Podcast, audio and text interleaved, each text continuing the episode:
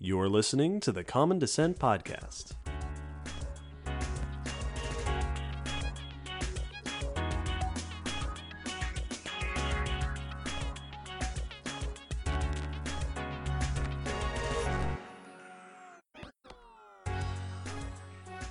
Hello, David. Hello, Will. And hello, everyone out there. Welcome to the Common Descent Podcast. This is episode 147, where we will be discussing genetics. Now that's a topic that's really tied into the overall subjects of our podcast. Oh yeah, no, genetics is uh, it's a massive field of science. This covers a bunch of areas of research focusing on genes, the the features of our DNA that make us and all living things the way they are. So in this episode, we'll be discussing every facet of genetics there is from top to bottom. I suggest you all have a glass of water, some snacks handy.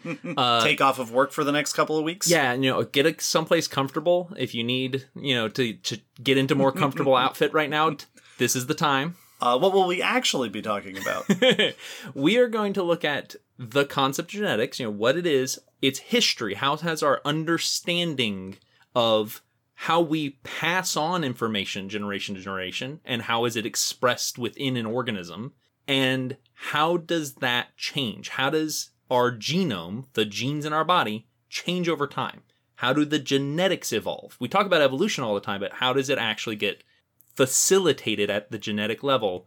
And then how do we use that to understand life? Yes. Uh, Not too long ago, episode 137, we did a whole episode devoted to just fossils and fossilization as one of the pillars of the science of paleontology and evolutionary science. Genetics is another one of those pillars. Yes. This is foundational, central to our current understanding of how life works. And we will be discussing it because, like all our episodes these days, it was requested. This episode was requested by both Austin and Ori. Thanks. Yeah, no, this this was a good topic, a big topic, a challenging one, but very satisfying to take on. Now, before we get into the episode, some announcements. Speaking of people who contribute to the podcast, we have a Patreon, We sure do. and this Patreon funds our podcast top to bottom. It allows us to give our free science education that we like to give and do all the cool things we're able to do. And if you become a patron with us, you get some bonus extra goodies, bonus news, bonus content, bonus access to us, and you get a shout out at certain levels, like these names coming up shortly. So, welcome to new patrons Alexander, Marguerite, Kayla, Pierre Luc, Mr. Mister, Joe Marie, Kai, and Jackie. Thanks, everybody, for joining us. Yeah, this is an awesome list. We're still announcing the big lists of new patrons still rolling in from the summer where we had our special Snakes and Crocs tiers. So huge thanks to everyone who helped support us over this summer while we had some special stuff going on. Absolutely. And speaking of exciting events, we are currently upon the release of this episode at DragonCon. Yes.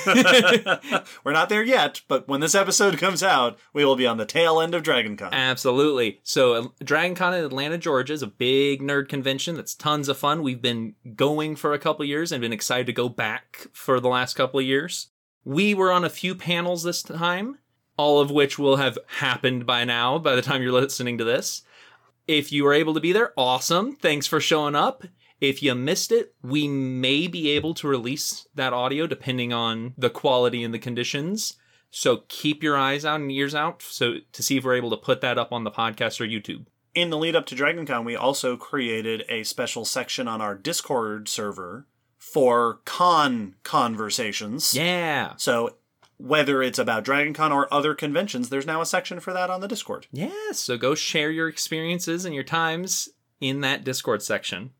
And continuing to speak of even more exciting special events. Oh, this this is the first episode in September, Yes. and that's the month before October. It is. And in October, as is now tradition, we have our special event, Spookulative Evolution. Spooky. Yes, and we are now ready to release what the theme for this year's Spooky will be. Every year we pick a theme, we choose monsters, we speculate on the evolution of how you might come up with these monsters. We've done themes like monsters of Greek mythology. Last year was plant monsters. Yeah. This year, new theme, unique theme, Very unique. very distinct. Will, what is the theme for this year's spooky creatures? This year we will be exploring monsters of Dungeons and Dragons. We are so nerdily excited. Oh, it is. this is by far going to be the nerdiest of spookies. Oh, we did not plan this to coincide with like announcements for the next edition of D and D. Yeah, one and D&D. with the movie coming out. We decided this before all that started getting announced. See, we really should have. Sm- we talked long and hard uh, with Wizards of the Coast, Right, and Chris Perkins has been a real a real Yeah. help with us, and Uh, so they thanks. held off the release of that trailer and the news of one D and D for this. No, uh, No, no, that's no. just serendipitous and very convenient. we will be evolving some of our favorite iconic Dungeons and Dragons monsters over the course of October. If you haven't listened to Spooky before, check out our re- our last previous year Spooky series and be ready for this year. Four episodes every Saturday in October. Stay tuned. It's gonna get weird. And with those announcements out of the way, we can now reach our first official segment of the episode the news. Every episode, we gather up some recent science, evolutionary, geological, fossil, paleontological newses to keep us up to date and on the trend with what's happening in science. David, what's the news? Well, I've got two newses today. Oh, Yeah, how about that? This first one is about the diets of early birds Hmm. and what it means for the world that early birds lived in. This is research by Han Hu et al. in the journal eLife, and we will link in the blog post, link in the episode description, to an article on earth.com from Andre Ionescu. This research looked specifically at one particular type of bird from the early Cretaceous called Jeholornis. Uh, we have certainly mentioned Jeholornis on the podcast before. This is a Chinese fossil species, one of the earliest true birds. Like, not quite as early as Archaeopteryx, but one of the very earliest members of the bird lineage, dating back to around 120 million years ago. This study was specifically interested in trying to determine what Jeholornis was eating, and this is a question that goes back to the very first specimen ever described. Back in 2002, the first specimen of Jeholornis was interpreted as a seed eater, Hmm. uh, what we call granivorous, like grain, eating grain, Yeah. because there were seeds associated with the fossil that were interpreted as gut contents, like seeds that were in its belly. But uh, birds today get seeds in their belly through multiple different ways. There are birds that crack seeds, that'll actually crack them open to get inside. There are birds that will grind seeds up for similar purposes. But there are also birds that just eat fruit Yeah. and swallow a whole fruit and end up with the seeds in the belly as part of that process. That's why plants put the seeds in the yummy fruit. Yes, and that means that birds are excellent seed dispersers. The birds that are cracking and grinding seeds are not as good for this because they are destroying the seeds. actively destroying them. but if you eat a nice whole fruit and you get all the juicy goodness and the seeds pass through the digestive system unperturbed, now you're spreading seeds and helping plants to develop. Here, the researchers examined a new skull of Jeholornis that is very well preserved and allowed them to scan it and get a high detail understanding of the whole cranium. And they were able to compare it with modern birds. Like, what shapes, what features are we seeing in this skull? Who does it match up with today? And by doing so, they found that this is a skull that does not seem to have been good for cracking seeds, All right. but which could have been good for either grinding or just eating fruits. Okay. So then they turned to the gut contents. There are multiple specimens of these birds that have gut contents with the fossils, and found no signs of grinding of seeds, again by comparing them with modern birds. So they interpreted that very likely what we're seeing is that Jeholornis was eating whole fruits. Not cracking seeds, not grinding seeds, just swallowing fruits. This is exciting because it would have meant that these early birds were good for seed dispersal, but also this would be the oldest evidence of any fruit eating animal in the fossil record. Oh, right. Cool. Not that these were the first, but it's the oldest evidence we have to say this animal was eating fruit. Yeah, like there's it's very likely earlier herbivores were eating fruit, but we can't we don't have any solid evidence to point out, oh yeah, look, it was that's what it was doing. Yes. This is the first one we can actually point to. That's fun. And they go in even further than that. The article points out that there are many specimens of Jeholornis with gut contents, some of which we do see seeds in them, and others we see gastroliths. So gastroliths are the stones that birds uh, and other dinosaurs and crocodilians will swallow that are in there as a grinding mill. They help to grind up food. But no specimen of Jeholornis has ever been found with both seeds Ah. and gastroliths at the same time. Now, it's totally possible that that's just the fossil record Being weird. weird. and those, all right, we just happen to have not found them. But it could be a sign of dietary variation. For example, what the authors point out is we could be seeing seasonal changes in diet. That during the fruiting times of the year, they were eating fruits and didn't need gastroliths because fruits are easy to digest. And then at other times, they maybe were eating foliage or invertebrates where having grinding stones was helpful for grinding up the food. But they weren't grinding seeds. The seeds show no evidence of grinding.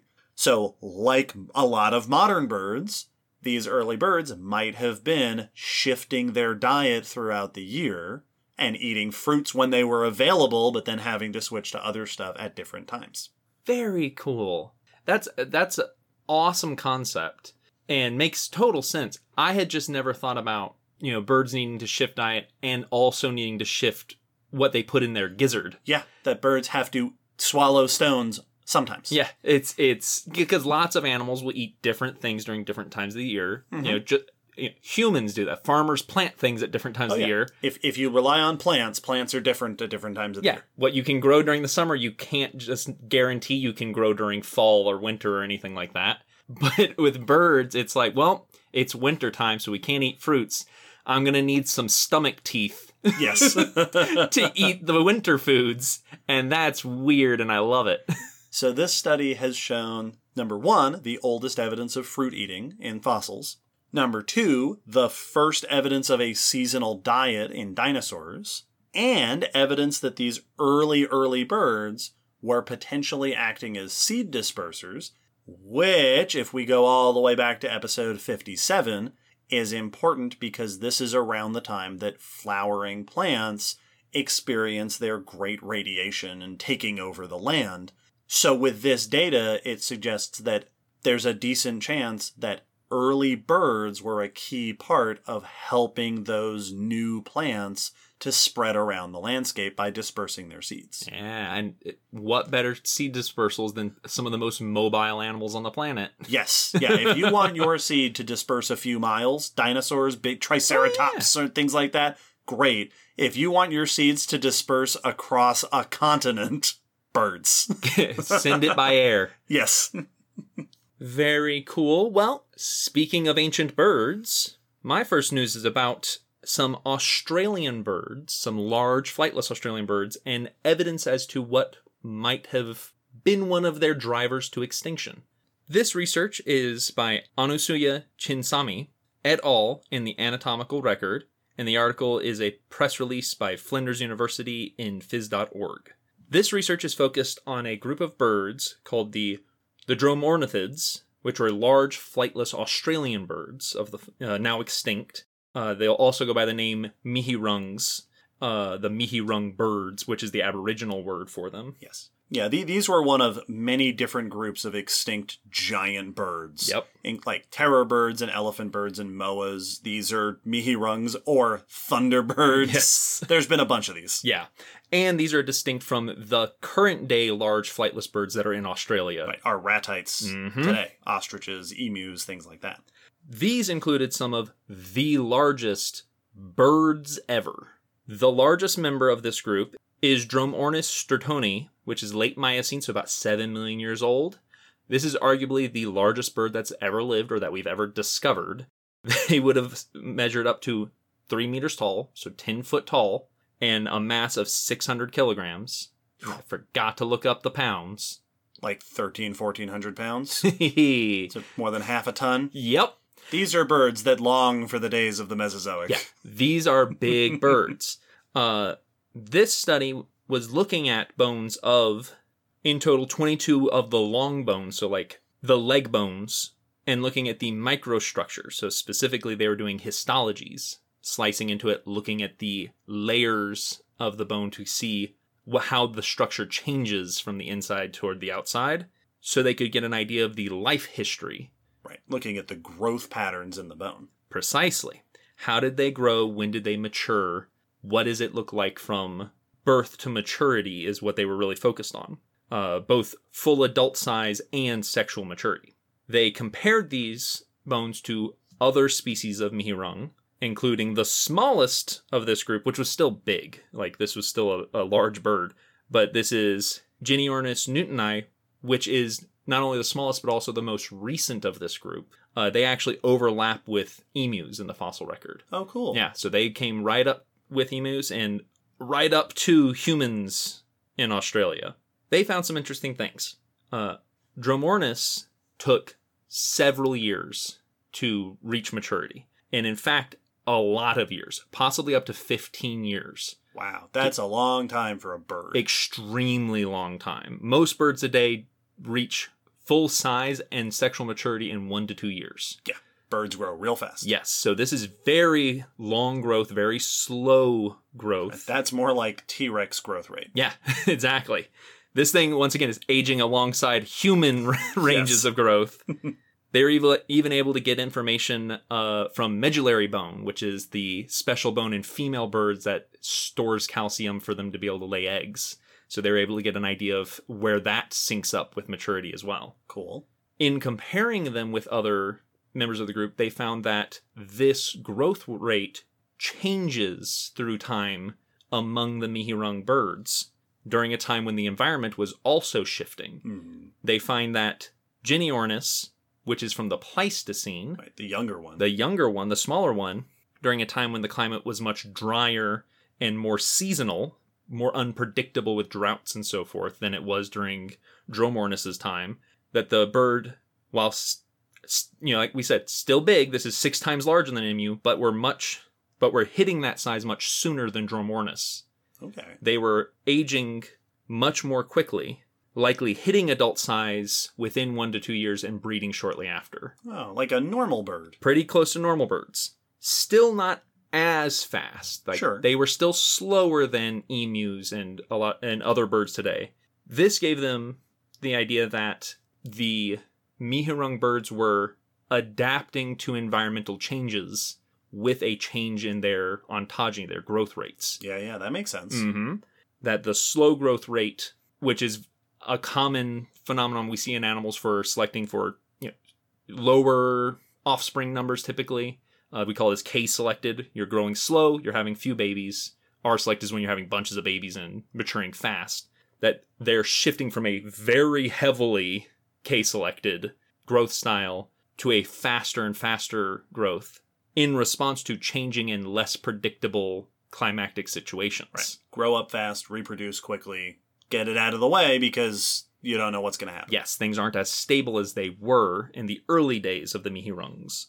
But it's thought that even with this evolutionary trend happening within this group, that they still likely were not able to compete with emus that were outbreeding, that were still maturing faster, Mhm. hitting maturity more quickly, and able to breed m- sooner after hatching than even the youngest, fastest growing of the Mihirungs. Yeah. That slower growth cycle worked for Mihirungs for a long, long time until it didn't anymore. Yes. And this would have been very likely because emus would have rebounded from things like droughts quicker. hmm You know, when their populations dipped after a tough drought or other Right. Or a cold bad, snap yeah, or whatever, whatever. it was, that they would rebound faster, and that one of the big things that syncs up with toward the end of the Mihirung line is emus seem to have done much better interacting with humans, hmm considering that the Mihirungs don't make it much past that point. Yeah. Talk about an instability in the environment. Yep. Uh, humans show up. This isn't to say that like emus push them out immediately. Mhm. Emus and Mihirung birds overlap for quite a while.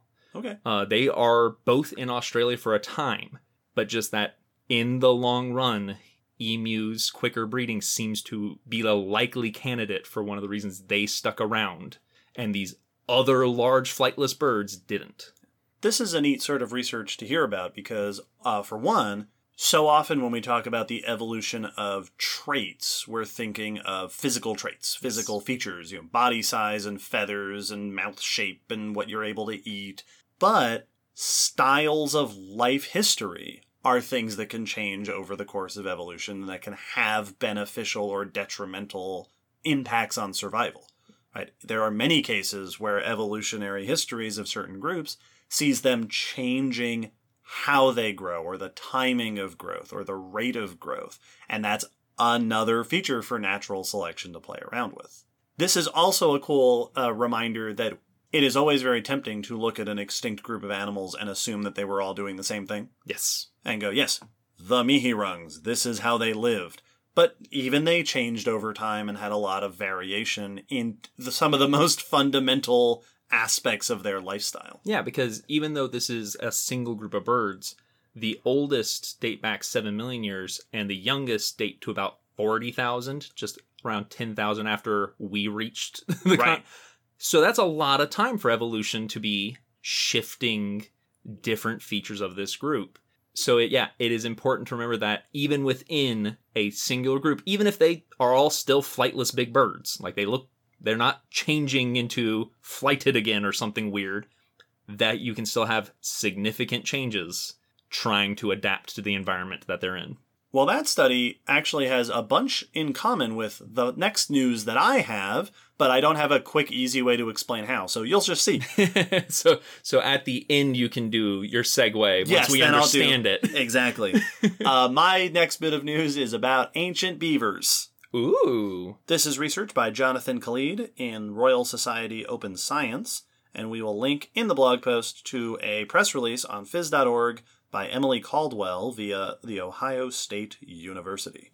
Beavers are rodents that are well known for a few things, uh, including being semi aquatic, cutting down trees, and being very big. Very, very big. Beavers, I believe, are the second biggest rodent species in the world today, at least the, the bigger species of beavers. Yeah. But one thing that interests paleontologists to study rodents is the evolutionary history of those unique features of beavers. In this case, the, the central focus is the aquaticness. Because that's that's kind of weird. That's kind of a weird thing. This research presents new fossil remains from what has turned out to be the oldest known swimming beaver. The specimens in question, there are numerous specimens that preserve teeth, partial jaws, parts of the rest of the skull, and, crucially, ankle bones. Oh. These date to around 30 million years ago, and the author identified them as part of a known genus, Microtheriomys, but was able to identify a new species, Microtheriomys articulaquaticus. Included among these fossils, as I mentioned, the ankle bones, the astragali. These are some of mammal- paleomammalogists' favorite bones because ankle bones can help you interpret locomotion, yes. how the animal was moving around. How are you using your joints? So, in this study, the author compared the shape of the astragalus of this ancient beaver with over 300 other rodent species to see how it matches up with ecology and found that it is most similar to other rodents that swim, that spend time in the water. This also is supported by the fact that the fossil site it was found at, the rocks indicate an aquatic habitat, and there are lots of fossils of things like fish and frogs. Cool. So, all evidence points to these ancient beavers were swimming around. This is exciting first because this makes it the oldest known example of swimming in beavers. The previous oldest example was a species from France, about 23 million years old. This is about 7 million years older than that, all the way back during the Oligocene. Wow, that's a jump. These comparisons also provide new insights into the evolutionary history of the group of beavers. This study concludes, based on comparing with other rodents, that beavers likely evolved from ancestors who were burrowers, and that swimming was an adaptation from burrowing. uh, and it even uses the term exaptation, episode 78, that a lot of the musculature and the locomotive style that's good for burrowing can be repurposed for swimming. Yeah, we see that in animals like moles today, Mm-hmm. which are actually really good at swimming underwater. And some moles are specialized for swimming. yes, And they're using a very similar motion of their body to do it. because a shovel makes a good paddle. Yes. this new finding suggests that that shift from burrowing to swimming happened earlier than we thought, back uh, 30 million years at latest, and that it might have happened in North America instead of in Europe. Oh, Although, you know, we've got a couple of species, so it's hard to say for sure. But now it could have happened in either place. This new species also raises the question of the relationship between being aquatic and the other things that beavers are known for. For example, the author points out that it is unknown whether this ancient beaver was cutting trees. yeah. And, and it- they say in the in the paper we will need to do studies on the incisors, on the teeth, to see if they would have been able to do that. But also, this beaver is tiny. Ooh. Right? The article points out that it's perhaps two pounds. oh wow. A really, really small animal. Modern beavers uh, get up in the range of like 50 pounds. yeah. Like so big, big rodents. I don't know how big nutria actually. I think nutria even get bigger than a couple pounds. Uh, but those are an aquatic rodent today. Right? And actually, it is common today that we see big size in aquatic rodents. Muskrats are very big. Yeah. The largest rodents in the world today are capybaras, Yep. which are semi aquatic. But this fossil is a great example that you don't have to be big sized to be a semi aquatic rodent. But it does suggest that when we look across the fossil record, over time, beavers got bigger. There is a trend towards larger size, which we talked about in episode 144. That's Cope's rule. Yes, it is. And the author points out that it might be that that trend in increasing size might be related to semi aquatic habits. Yeah. That it might be beneficial for a number of reasons if you're going to be a swimming rodent to be big, since we see it in so many different rodent groups. And that also has a correlation. Bigger body size tends to correlate with lower species diversity True. these big swimming rodents tend to not be particularly diverse. There's only two species of beaver in the world today, Unfortunately. compared with many species of beaver throughout the fossil record. So, this insight into the evolutionary history of beavers shows not only that they may have over time gradually accumulated the traits we associated with beavers, but that we see this trend in larger body size and possibly linked to that shrinking species diversity that this this habitat specialization might be part of the reason why beavers are so relatively rare in the world today Yeah, that makes sense. Man, I, that, this is so interesting for so many reasons. One, I love beavers. beavers are super cool I think beavers are so awesome. And immediately hearing about the earliest swimming, be- you know, aquatic beaver, uh, brings to mind when did they start making beaver dams? and there was a quick note about that i think this was in the paper that as far as the evidence shows us dam building is something we see in the modern genus of beavers Yeah. that that is a very recent development in beaver evolutionary history Which makes sense for a couple reasons. One, it seems like it would be tricky for a tiny beaver. Yep, you gotta carry a bunch of logs around. Like you maybe you can make a hut, maybe you can make a little log house in a lake, but you're not going to build a lake. right, you don't dam up an entire lake. No. uh also that is an extremely complex behavior. Like Yes. beaver dam building is really really weird. It is very complex. So it makes sense that that is something that would have taken quite a while for all the behavioral steps to build up. Swimming, then wood chewing, then using the wood, then building dams like that. There is there's a lot of steps to get to beaver as we know them today. Yeah, before you are the second most influential environmental architect on the planet. Right. That's so cool. Yeah. Oh man. uh, so my segue would have been speaking of the evolutionary history of changing life history and behaviors in a group of animals that developed to be really big over time, or something to that effect. Yeah, there we go. Themeless. Well, for my next news, I also don't have a segue, but I would like to talk about talking. Right. Specifically, how us humans are able to speak the way that we do compared to other primates. This research is by Takeshi Nishimura et al. in Science, and the article is by Will Sullivan in Smithsonian Mag. Human speech, what we is doing right now, is very complex. Yes. Like us humans can make a lot of different sounds, very complicated sounds, very nuanced sounds, and we are very good at distinguishing those nuances for the most part. Yeah. Our vocal apparatus that we use to speak and our auditory apparatus that we use to hear and the, the our brain that coordinates all of it are very complex and able to do a lot of things. Absolutely. Now, that apparatus that we are mostly using to make sound is the larynx. It is part of your throat, and it is where the vocal cords are housed. And it was has often been thought that yeah, we must have a highly developed larynx to match our speech. Now, our acoustic principles, the noises we're making, follow the same basic principles as other animals. You know, we're passing air over the vocal cords to make different sounds, and we're shaping the sounds with our mouth. That's that's pretty much commonplace for most vocal cord using animals. Yeah. In fact, there are many, many similarities between our larynx and the larynxes, larynxi, Larynges. larynges. I, I. Yeah. Uh, which is silly. Yep.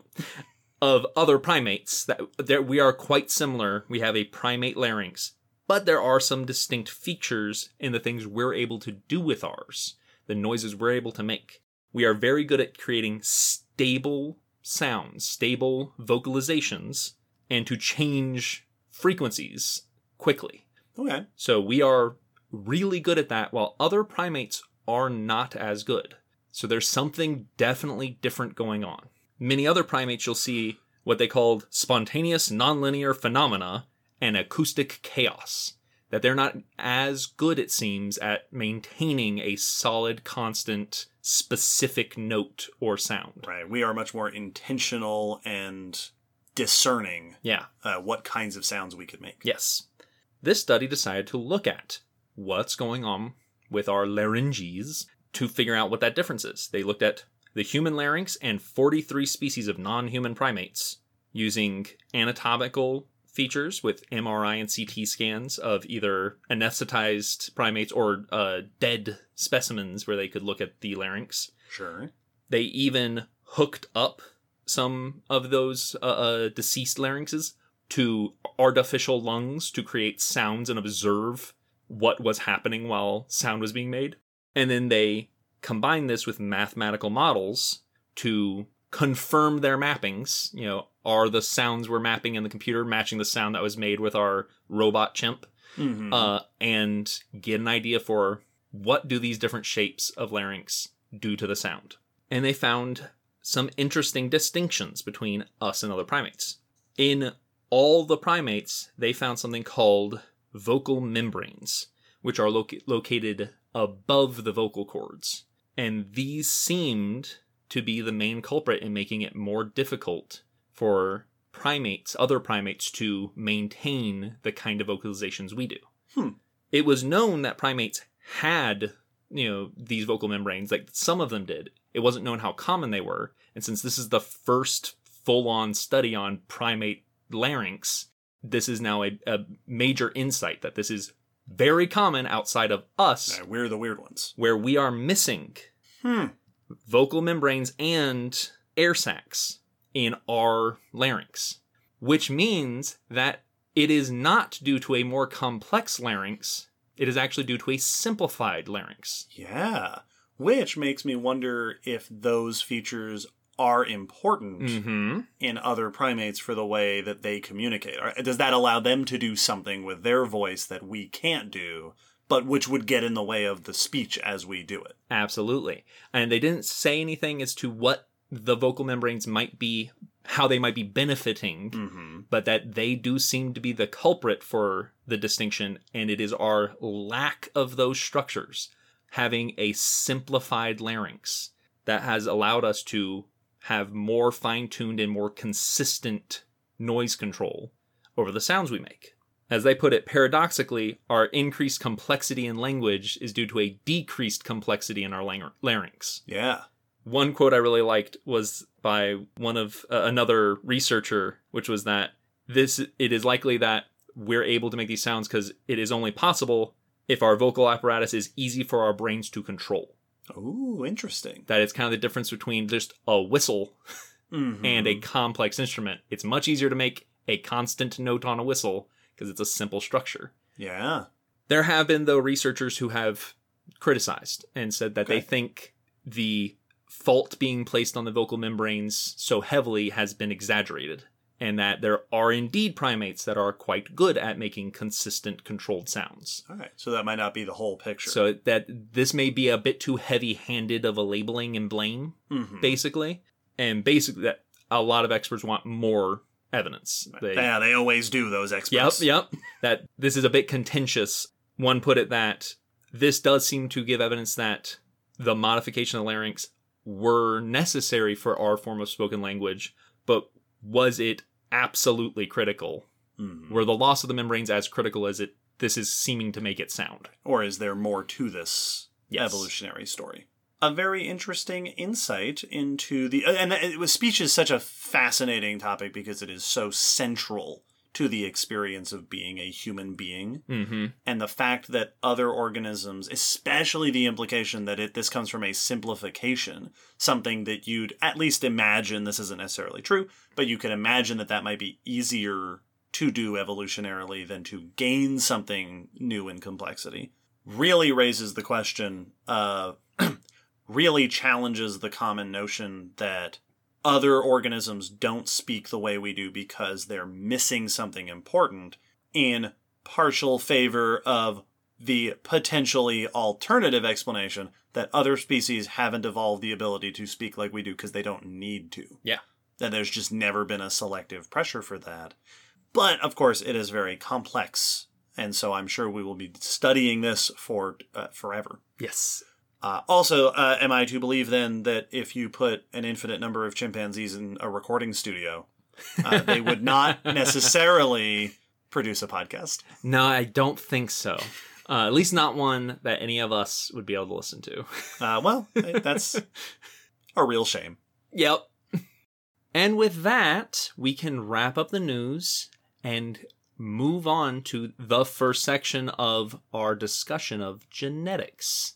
After the break, we will answer the question what is genetics and how have we come to discover this concept? Cool.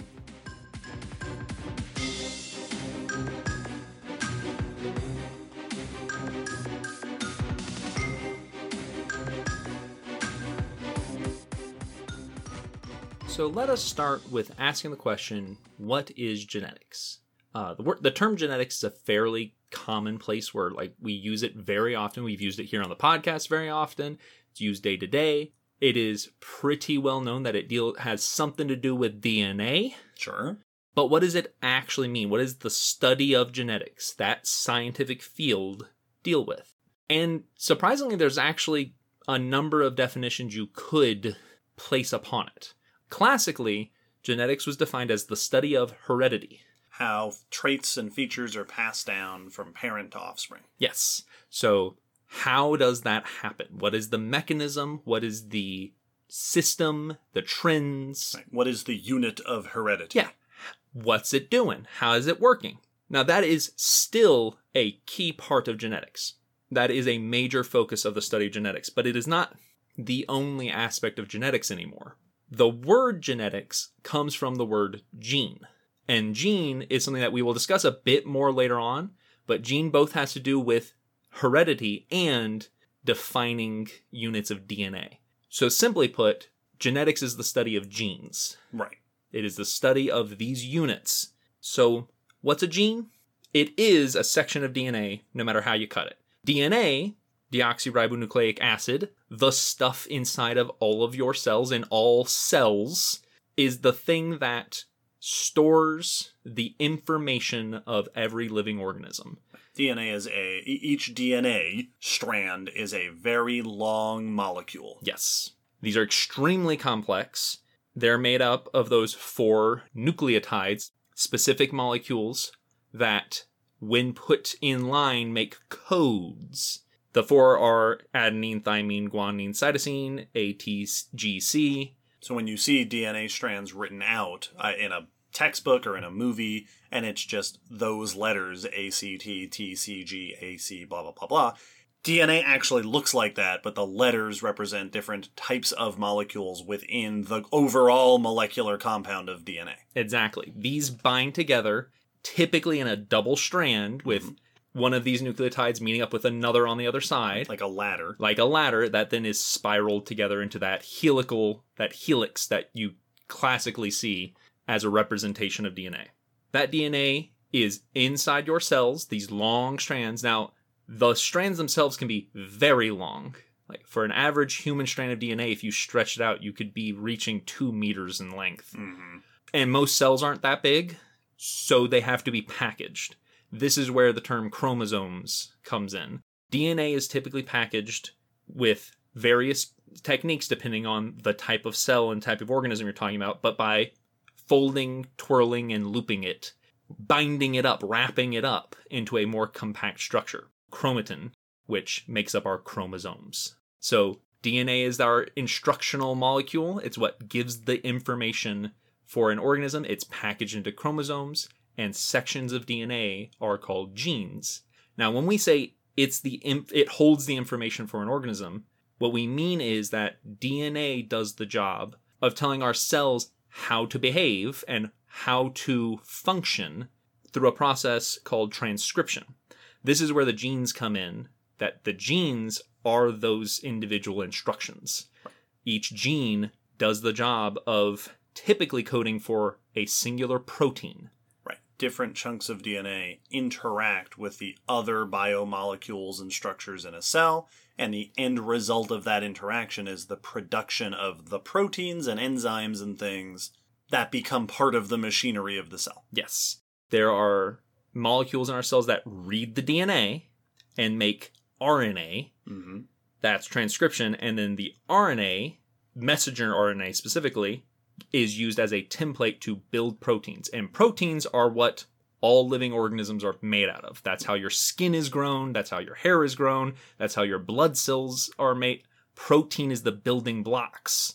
So DNA is the instructions, proteins are the building blocks, and DNA tells you what building blocks for your cells to make, which then makes the rest of the organism. Yes. So if you make a little tweak to DNA, you are making a tweak to what cells are producing. Yeah, if I change page four of your instruction manual with another instruction manual, your IKEA table is going to look very different from mine.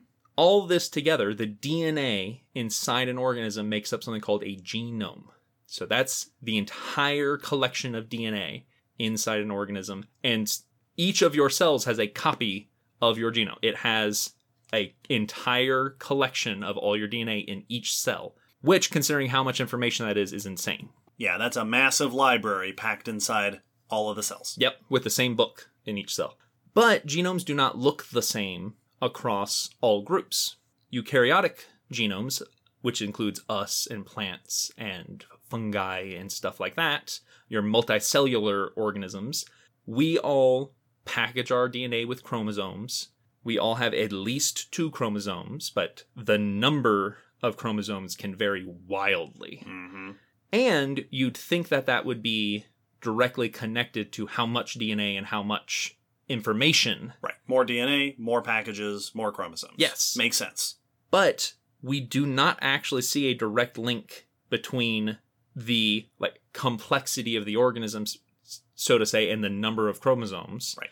Yeast has 16 chromosomes, which is 4 times as many as fruit flies. Right. and we don't see an increase in genome size with number of chromosomes like the number of genes and the types of genes you got salamanders can have genomes 30 times bigger than our own but half the number of chromosomes so packaged in fewer chromosomes we do still see in prokaryotes so bacteria archaea your simpler single-celled organisms you still see you they still have genomes, they got DNA. You still see chromosomes, or at least we use that word to describe their packaging of DNA. But some have noted it as kind of a misnomer because they are so vastly different from our chromosomes. Hmm. They're not folding it the same way. And they often can have much more simplistic and vastly different genomes. Many of them will have single strands of a circular DNA molecule that will still be packaged into a chromosome esque package using supercoiling by either twisting the helix tighter or taking away twists. And it's kind of like when you take a like curly phone cords that used to be on wired phones. This might not be a applicable example for a lot of people, but where if you unwound it, it would wind another part tighter because it was moving the coil down. Right. That DNA is a spiraled structure. If you twist one part, it is going to affect the structure of the rest of it. And if you untwist one part, so it will take that circle and scrunch it up by twisting it upon itself. And that that was what we used to think all bacteria DNA looked like was that circle. And that's very true in E. coli, which is the one we've studied the most. But we found since then that there are bacteria with straight linear DNA structures like our chromosomes. There are even ones with multi-part genomes, multiple segments, like we have multiple chromosomes. So they are still very diverse and they are even more diverse in the ways their DNA is packaged than we multicellular organisms are, even if typically it is with smaller amounts of DNA. And then you have viruses, Always weird. which are always weird because this is where we get into the all living things have DNA and then so do viruses, Right. depending on whether you count them among living things, which is not just like a I'm saying that flippantly. We genuinely don't know But whether to classify them as a living organism or just viruses on their own. because as with so many things, the term living is a box that we humans are attempting to place around natural things, and nature does not fit in boxes. Nope. They have DNA though. That's how viruses infect you is by injecting their collection of DNA into you, leaving their floating protein body empty of DNA. Yep. Because viruses are so weird, but their genomes are extremely different. They are very diverse to the point where they break one of the rules that their de- genomes are not always made out of DNA. They can be made out of purely RNA. Yeah. The stuff our DNA makes to then do other jobs, they can have a whole genome made out of that stuff. These can also be single stranded, as in just one half of the DNA helix, not double stranded like all other life is. and for many of them, it is a single molecule, a single strand that comprises the entire genome. But yet, there are some that have multi part genomes, and some of those are the RNA genomes that have multi segments of RNA as their entire nucleic acid genome. So, studying genetics across different groups can be wildly different. Yeah, it's also worth pointing out that what DNA looks like can vary in different cells in the same organism. Yes. For example, to use an extreme example, in us humans, red blood cells don't have DNA at all. Yeah. So there's even variation within an organism. Yes. So you can get a huge amount of diversity and different functioning genomes when looking at different groups and different parts of life. But this is a key thing to study because it's what makes life the way it is. Everything you see about an organism is affected by its DNA. You know, the way you grow, the way you develop, what features you physically have, what body chemistry you're capable of, what color you are, all of those things are going to be affected by the genetics of that organism. So it's an important question to be able to investigate when you're wanting to understand different forms of life. And that is very much how the study of genetics got its start. Specifically, though, it was the search for the answer to heredity. Yes, there is this feature that scientists and even not scientists had noticed for a long, long, long, long time. Offspring look like their parents. Yeah, obviously. Like, Children look like their parents. There is a similarity there, which, yeah, makes total sense. Sure, you came from that person. That makes total sense. But it was this big open question for a long time among scientists who like to know the answers to things. Mhm. Just why though? Yes. What what actually is it that links parent and offspring that makes them similar organisms? How is that information jumping from one generation to the next? And the interesting thing is, we were utilizing the mechanics of heredity before we had any of the answers because we were domesticating and breeding animals and plants selectively for those traits using the transfer of heredity Absolutely. for years and years. And not even like by in the accidental way. no. like we happened to do. People have known about heredity because it, it would come up in human lineages, Mhm. and you'd have all these old school phrases about you know maintaining bloodlines and things like that. People have very consciously understood that heredity of traits is a thing. Yes, but we didn't know what the mechanism is. And that left some big questions for, you know, why do children look like parents, but also why do diseases seem to follow a bloodline? Mm-hmm. Why does this bloodline all have the same disease? And man, there were some wild old theories. Oh yeah, Like the old ideas run the gamut of pretty kind of close to where we are today and just wow, that's a super weird sci-fi concept.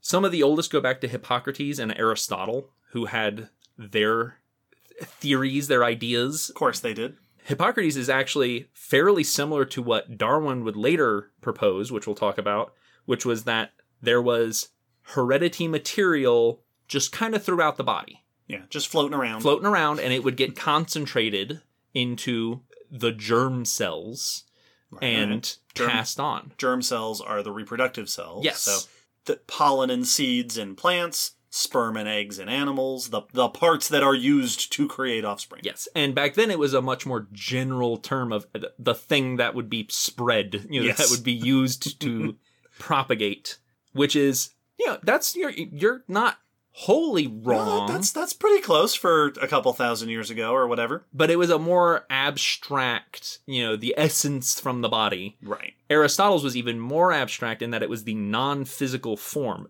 effectively the soul. Like the spirit. the spirit of the Mhm. organism that was transmitted through physical means like semen and menstrual blood specifically like okay. and that those would mix Huh. ancient ideas from india had to do with four factors the mother's reproductive material the father's reproductive material the diet of the mother Sure. and the soul that would eventually embody the fetus Sure. would then all be mixed together to form 16 different factors that through karma and the soul would be deter- would determine the baby. Huh. Yeah, a very complex listing yeah, yeah, out. yeah. There's there's many many steps to that idea. Mhm. One of the most fun ones is preformation theory, which is the idea that sperm were just little itty bitty babies, Yes. little preformed babies that would then unfold and grow in the womb. Yep. And just just get bigger and bigger and become a full size baby. Yes, Within each of us, there are many tiny babies waiting to be bigger babies. armies of little folded up babies. We contain multitudes. and then we kind of come back around when Darwin in 1859 publishes Origin of Species and suggests pangenesis, the idea that each cell is propagating bits of its at that time they thought cytoplasm the the outside of the cell and the, the or the inside juices of the cell. And those would just kind of circulate through the body and then eventually be gathered in the germ cells and that's what would propagate. So that was that we kind of came back to that sort of idea Mm-hmm. and gave a name to it. And that was kind of the most promoted idea at least at that time but that was about all we had. And that was a problem. Yes. Because e- you know even though we're looking at it from you know a place of knowledge from the future uh, you can tell that that's not a particularly well thought out it, it wasn't really a very solid understanding.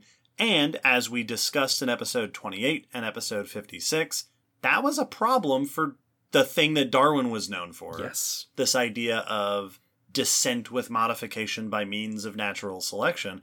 Darwin's idea of evolution that as time goes on, parents have offspring and offspring become parents of more offspring and traits change over time in response to survival differential between different individuals. That whole concept really hinges on heritability Yes. that that is a key part of Darwin's concept of natural selection is that traits are passed down and the more beneficial traits mean more survival and therefore more babies to pass down the traits and the fact that Darwin didn't really have a good solid answer to how those traits are passed down which wasn't his fault no one had a good solid well not that he knew of Yeah. had a good solid answer to that question that was a big weakness of his original conception of natural selection Exactly. It we are missing the information as to how actually is that info passed and what's being changed, what's changing to allow natural selection to adapt. You know, what what are the Yes. mechanisms? It's not just that offspring looks like parent, it's that offspring looks almost like parent. yes. That there are differences. No offspring, a little among humans, for example, and among mm-hmm. most ma- most animals, no offspring is exactly the same as the parent. So what is that mechanism? And it would be a while before we actually had an answer to that. Yeah. Darwin did not learn this answer. Nope. But even though we did not have the mechanism, we still learned more and more about heredity, and we started to learn the mechanisms of heredity before we learned about DNA and what was doing it. hmm During the 18th century, it became very popular for plant hybridization to be a focus of research and hobby, even. And through that, a ton was learned about the specifics of breeding and the side effects, what the offspring look like due to different breeding situations. Famous researchers like Linnaeus and others were well known for making observations about this hybridization and were actually able to make note of some key features of heredity and what we now know about genetics. Things like hybrid sterility, things like back crossing and the the benefits of multiple hybridizations. Even the concept of dominance dominant genes. Nowadays we know that when genes meet up very often there is a gene that can dominate the other and be expressed just ignoring the recessive gene but even before we knew about genes they were able to note some traits overpowered others so we were starting to build the blocks of how does heredity work what are the outcomes? What are the patterns? We still don't know why it's happening. Right. It, it's it reminds me of the history of physics Mhm. of learning how atomic and subatomic particles interact with each other before we actually identified what those particles were. Yes, or like noticing that, hey, you know what? The planets move in a particular way.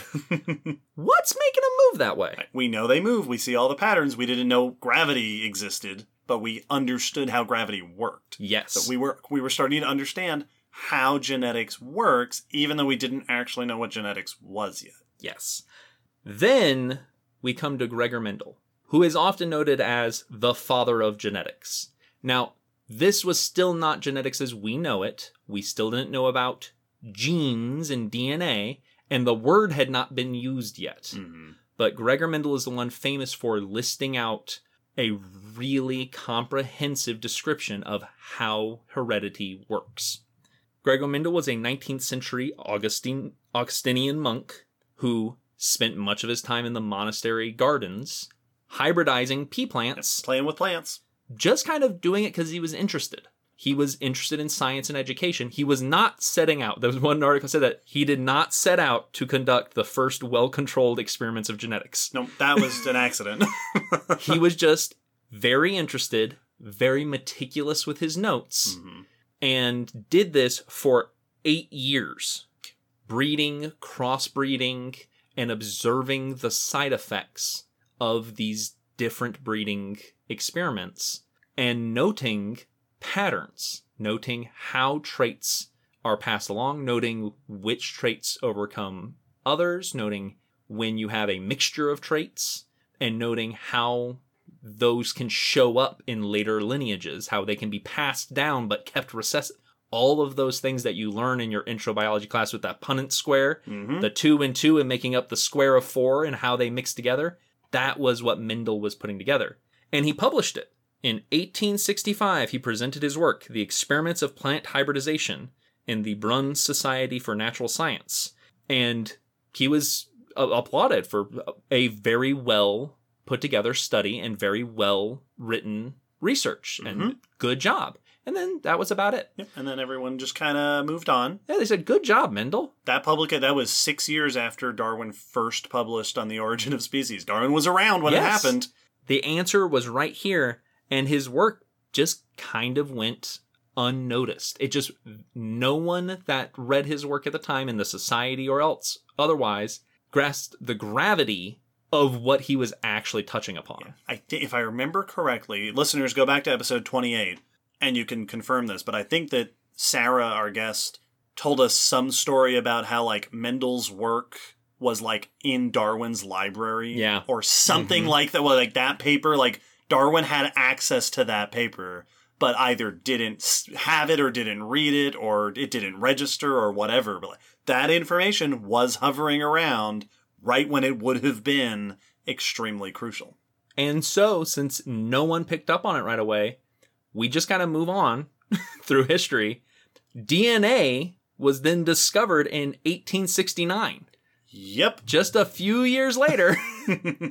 and it was identified by a research, Frederick Miescher, who identified DNA while working on white blood cells. So we had the mechanics of heredity and we had the knowledge of the molecule of DNA. And then it took another 30 years before the actual field of genetics could really be said to start when Mendel's laws were rediscovered by other Mhm. scientists. And as they began to study it and find its credibility and start furthering investigations into this mechanism, this trend of heredity, in 1902, an English biologist, William Bateson, who was a very famous Mendelian, very, very high praiser of Mendel's work, published a book, A Defense of Mendel's Principles of Heredity, which became one of the big, hey world, this, this person figured it out. Right. And in 1905, Bates first uses the word genetics to designate the field of the study of heredity and variation. Cool. Well, we finally bring the pieces together. Yes. We've got the mechanism, we've got the uh, the physical thing, the unit of heredity, and we can now put it together into a synthesis and understanding of genetics. Yes, you'd think. It took us a while before we actually blamed it on DNA. Oh, okay. Yeah. For a long time, chromosomal theory was thought to be that the chromosomes were the doing it, which isn't Okay. wrong, Yeah, yeah. but we didn't know what part. Right. We didn't know whether it was the proteins. We didn't know whether it was the DNA. A lot of people thought it was the proteins. All the way up until the 1940s, protein theory was very, very common. That proteins were the things transferring the information. It wasn't until we got to the 1940s that a couple of experiments identified that DNA seems to be the main cause. Uh, one experiment by Avery, MacLeod, and McCarty in 1944 looked at pneumonia bacteria, and there are two types of this bacteria one with a capsule and outer protection, and one without. And they found that DNA was the only molecule that would could switch bacteria from one to the other. Nothing else that was introduced would switch the behavior of the bacteria, the structure of the bacteria, but DNA did. And then another eight years later, another s- study by Hershey and Chase looked at bacteriophages, viruses that attack bacteria, and found that when the virus attacks the bacteria, only the DNA is injected, Right, right. none of the protein structure, because viruses are only protein and DNA. Mhm. So now they had a definitive which part goes into the bacteria. I'm sure this advancement was also helped by the advent of way better microscopes Oh, yeah. and tools to examine extremely microscopic things. Yep. And then finally, one more year later, in 1953, that the helical structure of DNA and a full understanding of what it was happened.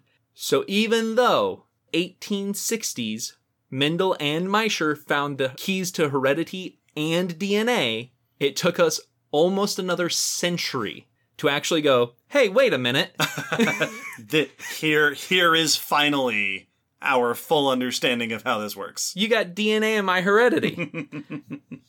So genetics was a long time coming. Yes, but at this point in the 1950s, now we see a just renaissance of genetic understanding and study and huge leaps and bounds in our studies and investigations of how genes function, including things like the Human Genome Project, where we sequenced human DNA in its entirety and now have done that with many other species, and the discovery of things like epigenetics, which is a feature of genetics that can change the way DNA behaves and be passed on, but not actually change its shape Yep. which we're still learning about.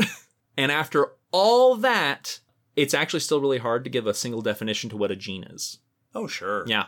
There are two main types of genes when you're using the word the Mendelian gene and the molecular gene. Because the word gene was used for quite some time to refer to Mendel's traits of heredity. That these are the things, the building blocks that are passed from parent to offspring, half from father, half from mother, mixed together, makes a baby. But those genes don't match up with the coding sequences that make Right. proteins. So these are two different things, both dealing with how DNA functions in a living organism and in a lineage, but neither actually referring to the exact same features and sections and amount of DNA. So there's actually still a bit of ambiguity. You'll see both terms used, but not usually specified, where they'll say the genes of this animal, and then you'll find out that they're talking about heredity. So they're talking about Mendel- Mendelian genes, but they don't say that. hmm And then this one will say the genes of this DNA, and it's a molecular study. So they're talking about The, the actual physical pieces of DNA. Yes. And so you'll get a mixture of which term, and sometimes it's kind of portrayed that, well, the Mendelian gene is the old concept. hmm That's been replaced by the molecular gene. But the Mendelian gene is still important when talking about how traits are passed from parent to offspring.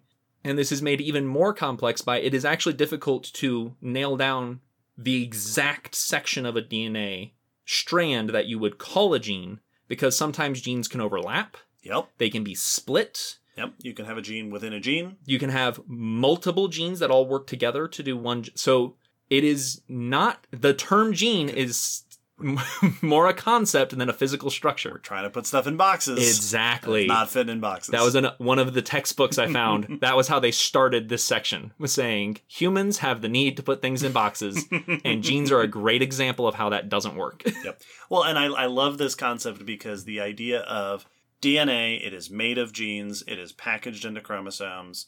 The strand of DNA, each gene along the strand of DNA codes for the development of a protein. The proteins go do things within the cell. Is a perfectly serviceable basic understanding of how genetics works. yes. Like if you are if you reach adulthood and that is as far as your understanding of genetics works, then yeah, you you basically have a good sense of what genetics is. But with that level of understanding, you should not be making any decisions or weighing in on any decisions that are medically relevant or personally relevant that are built on genetics because that is nowhere near a good representation of the reality of how complex genetics is. Yes. It is a bit of a mess, but that's more an issue of vocabulary Right. than actually understanding what's happening with our genetics, with our genomes. Right. We understand a lot, even if the words are a bit messy. Yes, because there, there's not a good way to just have one term that applies to how our DNA does what it does. So after the break, let's investigate that a little bit. How does DNA affect the way an organism functions, and more specifically, how does it affect evolution? What are the mechanisms that drive genetic evolution within life?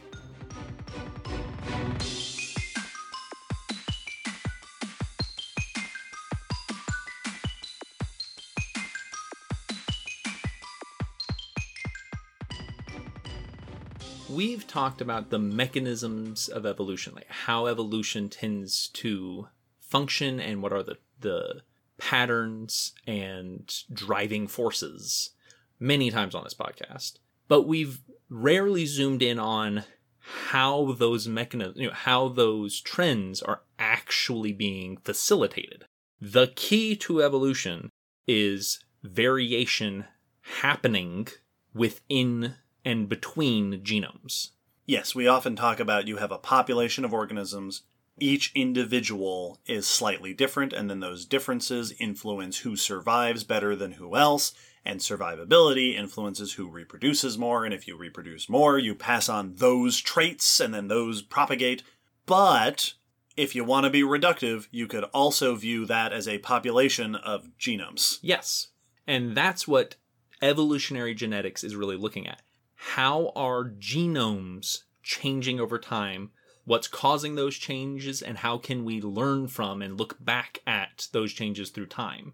And this is hugely important because genetics is one of the pillars of evolutionary science. Yes. One of the most crucial parts of the foundation of our understanding of evolution. Yeah, if if you can look at DNA as the instruction manual to an organism, then the genome is the reason for at least one of the biggest reasons for why that organism is the way it is, which is going to affect its evolution, its survival, its behavior, a bunch of what we want to understand. And as organisms change from generation to generation, what is happening is that the genome is changing. Yes, and it is being expressed slightly differently to show a slightly different organism, to result in a new version of that organism or a new species eventually.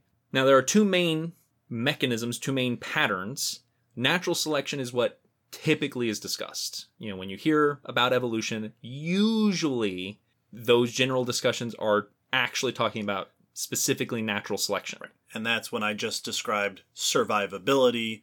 This trait in an organism makes it more likely that it's going to survive and pass on those traits, and thus those beneficial features are going to propagate. Yes. That's natural selection. The selection by nature Yes. that your environment is influencing which traits are the ones that are going to persist. Yeah, through hazards, through lack of resources, through competition with other organisms. We call these selective pressures. Mm-hmm. They're putting pressure on a species, on a population, and those who can't stand up to the pressure die, and those who overcome it pass on those genes. And it's called selection because these are traits that are being selected for. Yes. That there is a filter. Life in this environment is a filter, and only certain traits are making it through that filter, or at least some are making it through better than others. Selection is often misleading because it sounds active. Yes. Like a person you are selecting, right? Select the meal you want or whatever. But it is a passive selection. It is Absolutely. a passive filter. This is what often gives people the perception that evolution is directionary, that it is evolving for a purpose, for a survival, for a end goal of getting better in your environment, is that focus on natural selection. But evolution just means change over time, and genetic evolution means change over time in the genome. The other side is called genetic drift, which is just random changes Mm-hmm. just the DNA over time getting different, not because it's better for survival, not because it's worse for survival, just because it time passes and changes happen. That is also evolution. That is also important and gives us key information, which we will discuss. But first, how are these differences occurring? How are we getting this variation? There are many, many, many mechanisms that can change an organism's genetic structure to alter its genome to add variation to the population of genomes. The most famous, the one that is often given the key title as the main mechanism for variation, is mutations. Uh, Professor X taught me all about that. Yep, absolutely. These are what give you super. No, that's not what mutations do. No, not even close. A mutant is not some freak organism that has become just unnaturally different. Almost every organism you see is technically a mutant because your DNA is mutating all the time. Every one of us has mutations in our DNA that makes our genome slightly different from everybody else's genome. All a mutation is is when the code of your DNA is changed from what it was to a new, different sequence. This can happen with the nucleotides being switched. It can happen with a replacing or a deleting or an addition. Yeah, a piece of the genome gets swapped for something else. It gets removed entirely. It gets copied one extra time. Yeah. time. So anything that changes up the code is a mutation. This can happen because of something damaging or changing the DNA, a mutagen, which can be chemicals, it can be the sun, you know, UV radiation. UV radiation, anything that's classified as a carcinogen is a mut- is a mutagen because cancer is caused by changes to the DNA that causes the cell to act abnormally and damagingly to the host body. But it can also be caused by internal structures when you copy your cells, when any organism splits its cell to make new cells, you know, that's how we heal our skin, but it's also how a baby grows. You have to split the DNA, which means you need to make two copies of your DNA. You have to make a copy for the new cell and a copy to stay in the old cell, or the two new cells, depending on how you want to look at it. But either way, you must copy your DNA. And while copying your DNA, you can make mistakes. Yep. The proteins reading and making a copy strand can make a mistake. Because it's billions of pieces being duplicated, even if the the error rate is like one in every hundred million. That's still a lot of errors. Oh yeah, it's the same concept of it's the telephone game of like if you try to copy down what's written somewhere else and if someone copies your copy, it's at some point a mistake is going to be made. Mhm. You're doing it many, many times, thousands, millions of times, just all the time throughout your body, throughout your whole life, and you're doing it with an extremely complex code sequence.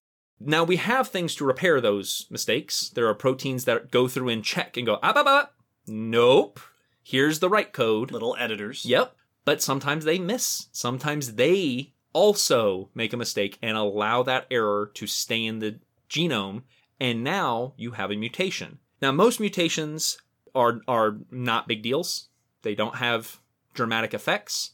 But if they happen to be in a gene, in a sequence of your DNA that codes for something real important, it can cause cell death. And it can kill that cell because the cell starts malfunctioning. It's mm-hmm. not building the things it needs to build it's not maintaining itself the way it needs to do and so it degrades and dies typically that's that's it you know that cell dies but you can get negative effects that becomes a cancerous cell and it starts to multiply incorrectly too much and that's how tumors grow rarely you can get a beneficial mutation that's not the more common because if you just if i go into a computer code and just go well what if we make this a 2 it's not likely that the game's just going to go, whoa, I run so much faster now. no, most likely my character can't interact with doors now because I messed up the carefully curated code. Our DNA is a very specific code. So changes aren't typically good. They're not always bad. They sometimes might be benign. Just no good, no bad. You're just slightly different now. These are often called silent mutations. Uh, and this is by far the more common situation because most of our DNA isn't actually coding for stuff. We don't actually that that's a big mystery of genetics. And it means that about 98% of our genome could be mutated without affecting our health very likely because it's not going to stop the DNA from doing anything because that part of the DNA is not seemingly doing anything at least as far as making proteins. Now, once you have a mutation that doesn't necessarily mean it's going to affect your evolution Right. because if I get a mutation in the cell in my arm, if I have a baby, it's not getting any of that DNA. No. because my that die that cell dies with you. yeah that my arm isn't the one making my reproductive cells. Right. So it has to happen. Mutations in multicellular organs has to happen in the reproductive cells, which can happen because it's you're still making copies of those. So Oh, there's sure. tons of chances for mistakes to be made. And that could even happen during the development of an organism. yes, An early mutation might get spread all around the body. exactly. And inherited in those reproductive cells. But that means with multicellular organisms, mutations have to happen in the right cells to be passed on to the next generation.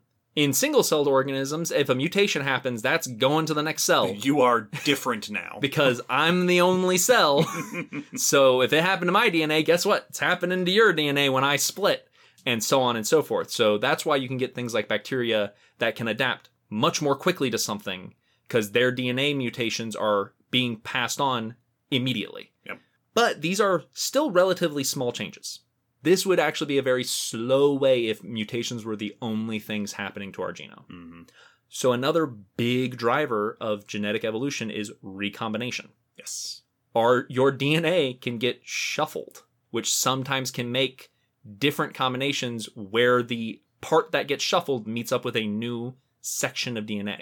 And this isn't even something that's like, you know, every now and then if you, you shake a cell too hard Yeah. the DNA, this is a built in mechanism. Yes. The shuffling of DNA is part of the process of building DNA in new cells. Yeah, it's very often happens when chromosomes overlap and basically switch tips.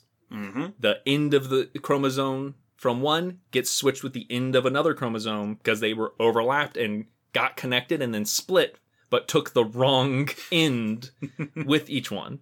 This is a great way to add a lot of variety. So, this is a very big driver of genomic evolution. We can look at genomes to try to find evidence of these happenings by looking for you know a gene that's close to another gene but has had something changed if it's in a closely related group or organism it's very likely at some point that was mutated you know we can look for those c- comparisons to find evidences that this has happened and how much it's happened in this organism versus this organism and so on and so forth those are two big big factors in how your genetic code can get physically changed Mm-hmm. but once again, that would also not be a super fast way to evolve. There are other factors that add even more factors to the diversity, or in this case, more opportunities for mutations and recombinations to happen. Gene duplication is extremely common in all types of genomes. Gene duplication is when a gene is copied. For whatever reason, during replication, it gets copied again. And this can have usually one of two major effects. Either you now have two of those genes, double the genes, and it might still be functioning the same way, and so it might be under similar selection pressures. Sure, sure. You just now have two of them. Or maybe it even makes a little bit more of that protein. Now you're getting twice that protein in this cell. So you might have a boost to what that was doing, which could very likely be beneficial to the mm-hmm. efficiency. Or you now have two, but you only need one. Yeah.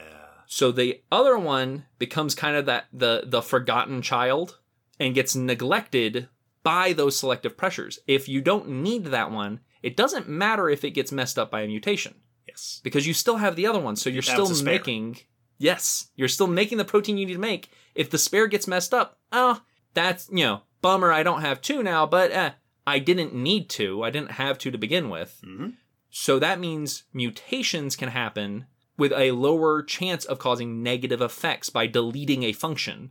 So you have higher chances of mutations sticking around because that animal's not going to die when it mutates. It's going to probably be fine, but now it has a slightly different, a new gene. Yes. And it's a new little piece of DNA that is now part of all those other mutation and shuffling processes. It's just increasing the diversity of genes available to work with in the genome. Exactly. And gene duplication can happen on every level that you can imagine. It can happen on a single gene, multiple genes, what will often be called multiple multi-gene families where you can look for similarities in group of genes that were likely copied that are still very similar but with differences.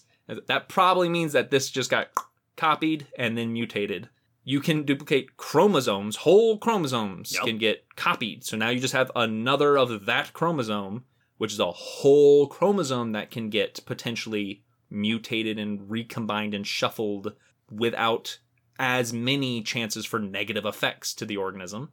And then you get to crazy stuff like genome duplications. Whole genome duplication. Your you the DNA you have, and now you have two of it. Just uh, the whole thing. The whole thing. 200% DNA. This is ridiculously common among plants. Yeah, plants really like doing this. They do this all the time. It is typically an error while splitting a cell, specifically splitting for a germ cell. Meiosis, mitosis is just the normal splitting. Meiosis is when you're making sperm and egg cells or s- pollen and seed cells. When these splits happen, sometimes you don't split the DNA in half to have half your collection of DNA in the sperm and half in the egg, like is typically what happens. Sometimes it doesn't get split and you have a a pollen cell with the whole bunch of DNA goes in. You don't have half of it, you have all of it. So you have a diploid cell instead of haploid like it a pollen is meant to be. And if that happens to meet up with an egg that had the same thing happen, well, they can connect now because they've got a matching amount of DNA. They've got matching pairs. So now you have a four, a, a tetraploid cell. Yep. 200% DNA. These this is known as polyploidy. Anytime you get multiple amounts of a genome, you have polyploidy. This is called autopolyploidy.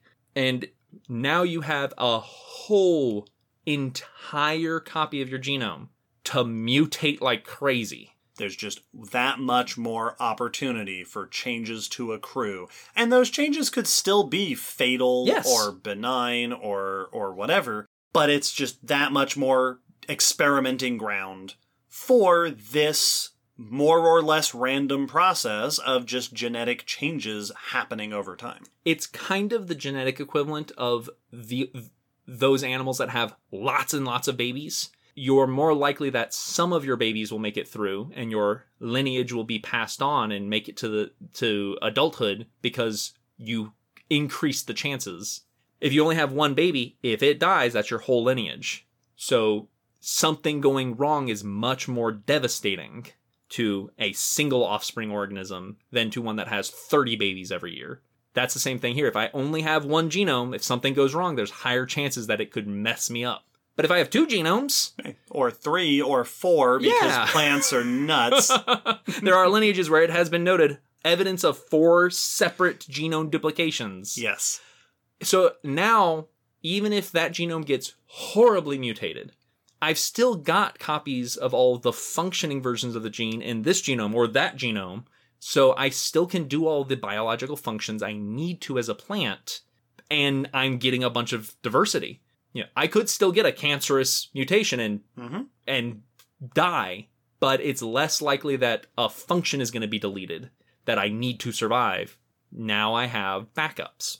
These often have been noted. Evidences of genome duplications often sync up with periods of diversification within a lineage throughout their history and fossil record because suddenly they have a new genetic standard to evolve from, and that has given them opportunities to evolve very quickly. And that's not even the weirdest way to get new genes. Lateral gene transfer is literally taking a gene from one organism and moving it to another one. And this specifically is between species. Yes. So not taking my genes and moving them to my offspring, but taking this organism's gene and moving it to this different species of organism's genome. This is mostly found in prokaryotes and bacteria. Bacteria have mechanisms to do this. Yes, it's called conjunction, where they can connect to one another, trade genetics, trade genes, and then go about their way. Yup, which is what a wacky sci-fi concept. Oh, yeah. Of just like, all right, hey, I was going to go in that really hot water over there. Well, hang on, take some of these genes for surviving at high temperatures before you make it that way. Yep, this is how im- uh, uh, resistances to antibiotics Mhm. is passed among a bacteria lineage, a bacteria species, so quickly. Yeah, bacteria don't just have to rely on uh, what's called vertical transfer. Yes. Offspring, uh, parent to offspring. Horizontal transfer across unrelated organisms and even unrelated species. It is some Zerg nonsense. Oh, yeah, it's very much the can I copy your notes? Yes. uh, this typically, though, only happens between closely related species of bacteria. Makes you, sense. You need to be still fairly similar in your genetics to share genes. But there are forms of this that can happen between wildly different groups called transformation, which is, in my opinion, even weirder. Just the uptake of DNA from the environment. Yep, just hoovering it up. Yeah, just a little Roomba for genetics of if another DNA, uh, another bacteria gets burst, you know, and its insides just get leaked out into whatever oozy environment you're in, you might just bump into a section of its DNA and go, okay, num num num num num. Put it put it in the chromosomes. This is less like widespread of an example of lateral gene transfer among bacteria, but there are groups that are specialized that have efficient mechanisms for accomplishing this, and it can happen across distantly related groups. There's even evidence that this has happened between bacteria and archaea, Mm-hmm. Different phyla. different phyla that may mm-hmm, have mm-hmm, mm-hmm. traded genetics since we see similarities in the genetic code of both groups that seems too similar to be ancestral, but probably traded more recently. Yes, and this is yet another mechanism of increasing the diversity of genes available in a genome. Yep. Another way you can have it happen, once again among plants, because Because plants plants, is another form of polyploidy where they multiply their genomes, but this time through hybridization, hmm where you get crossbreeding, and instead of getting half of that species and half of that species, you get a genome from both of them and get multiple genomes. This is known as alloploidy, and you can get a multiple genomed plant, but with genes from different species. right, that this offspring has the full genome of two different species. Yep. Weird. And then we get to animals, and it's much, much less common. Right. It is much more difficult to jump between species of animal and get genes to go across than it is for those other groups.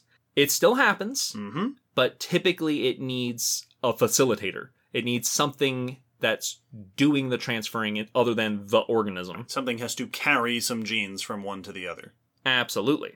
The typical candidates that are pointed to are retroviruses, Mhm. which are viruses that, when they insert their DNA into a cell, instead of immediately hijacking the functions of that cell to make more viruses, they insert, the DNA inserts itself into the genome of the host cell and then waits for that cell to multiply. Then it hijacks these multitudes of cells that have taken that DNA and copied it and bursts all at once. But sometimes that doesn't happen. Sometimes it never bursts, and now you just have a section of virus DNA in your genome for forever, Yep. and that could get passed on to a your offspring. And viruses can also take pieces of DNA when they are built. That's the other thing is that if it does burst and produce a bunch more viruses, those viruses can have taken chunks of the DNA of the host that are now part of the viral genome. So when that virus goes into another organism and injects its DNA into their cells, it is now carried a piece of DNA from one organism and deposited it in another one. Yes.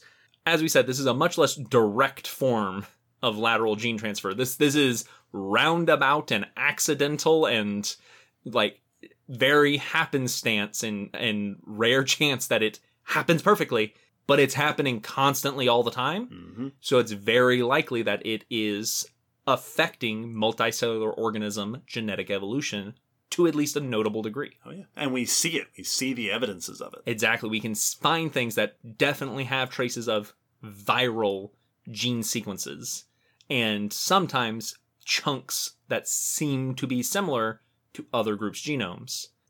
Now, that's how genomes change over time. And we talked a little bit about how we're able to see signs of that, but how do we actually use all that information to study evolution? Right. That's that's the key point here when we talk about that genetics are a major pillar of evolutionary study. That requires us to be able to detect and understand where and when and how those changes have happened. Exactly. To map it, to track it, to compare it. And we do this by typically comparing the genomes of different individuals, species, or lineages. This is fittingly known as comparative genomics. And it is very much along the same lines as like comparative anatomy. Yes. Where we'll look at the shape of the bu- the muscles or the bones or the organs and compare with different lineages and see what's similar, what's different. Yeah, and we're looking for a degree of are these two more similar or are these two more similar? Well, if we find more similarity between these two, that probably means they're more closely related than the one that has less similarity. Yeah. Same thing, just with the genome, because the genome is a physical property of an organism. We can look at it the same way. You just need better microscopes. Yep. And we can do this at different levels. We can do a simple comparison just looking at genome size, number of genes, number of chromosomes, basic overall structure and shape of the genome, how similar are the two. This will give you overreaching comparison.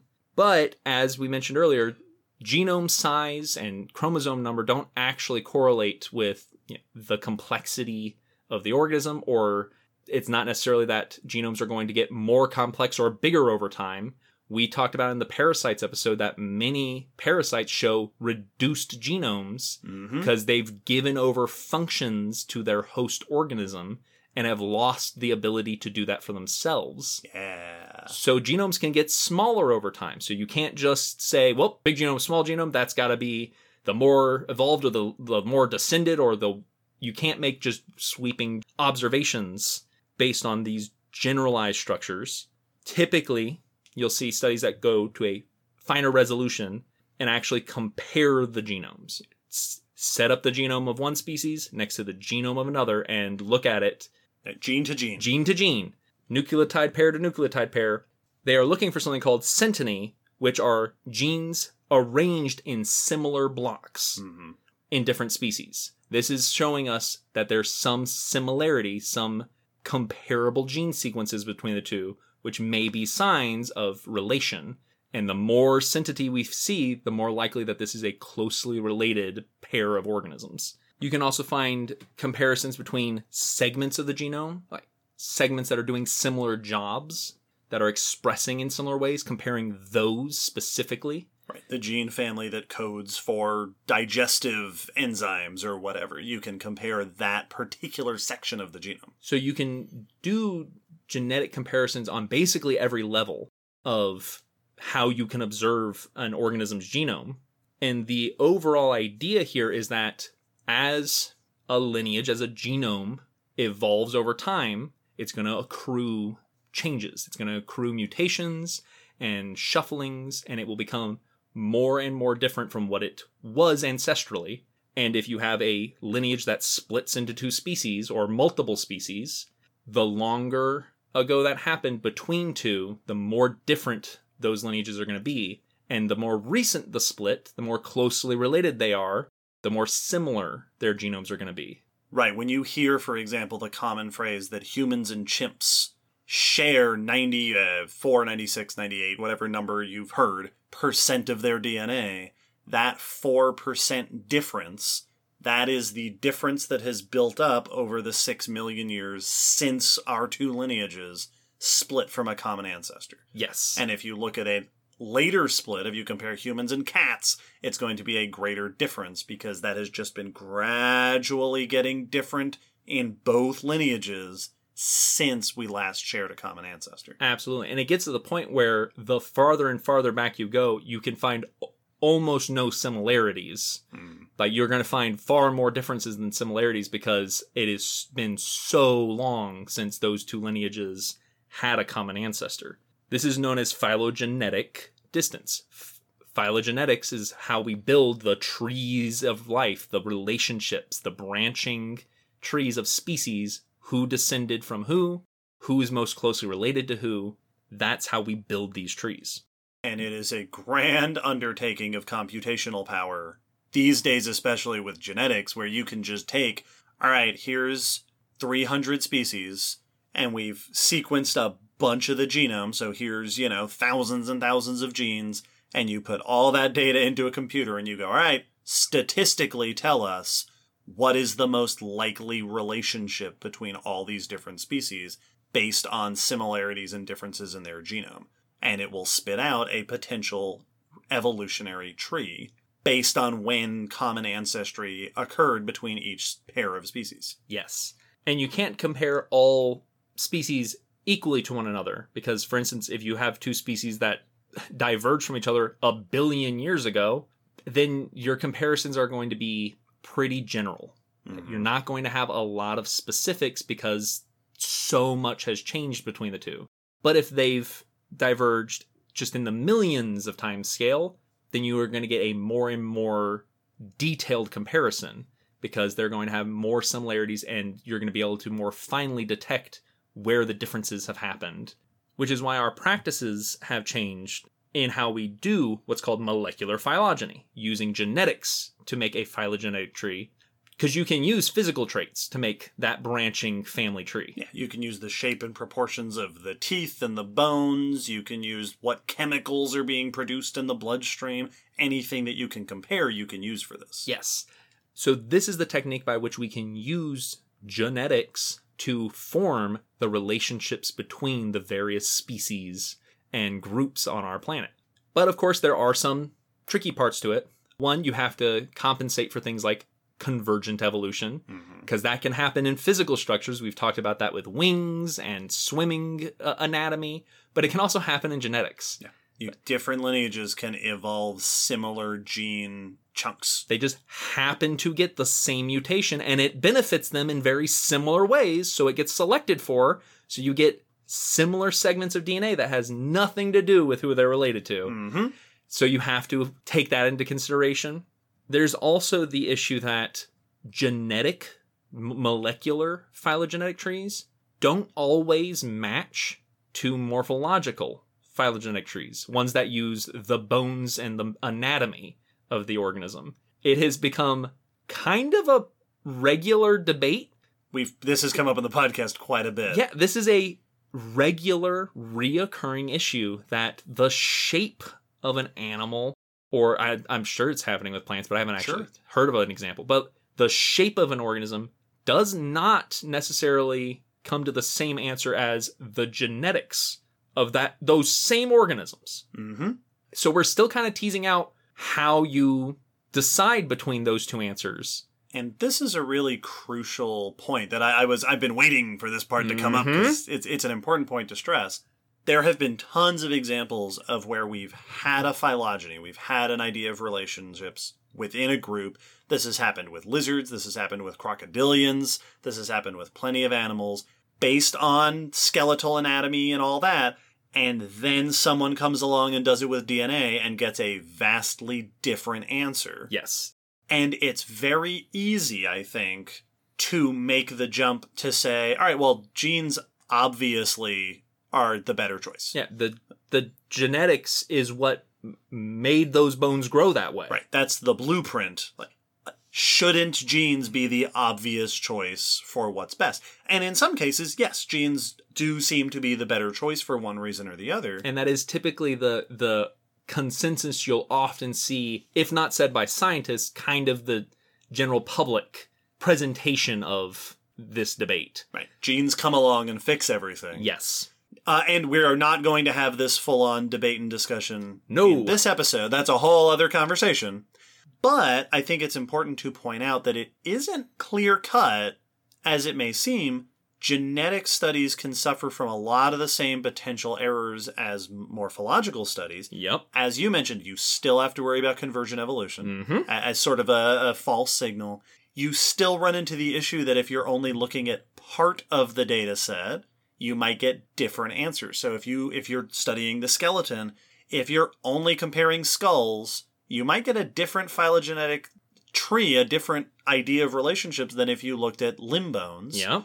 Same thing with the genes. If you're only looking at the gene family for digestive enzymes versus if you're looking for the gene family for, you know, heart anatomy or whatever your gene section is. Because most organisms haven't been haven't had their genomes sequenced, so you can't just compare the entire genome of both because you may not have that yet, and it is a process to get it sequenced. Yep. And as you were hinting at with how you're weighting different features, even if you do have as much data as you could possibly ask for, these analyses are all statistical studies, which means your methods that you're using. Yes. The, the way you tell your program to digest the material, the kinds of questions you start with can impact the shape of the tree you get out of it. So the Mhm. methods can influence this. And with that in mind, it's not at all surprising that skeletal anatomy gives you a different answer than genome structure because those are different parts of the body. Yes.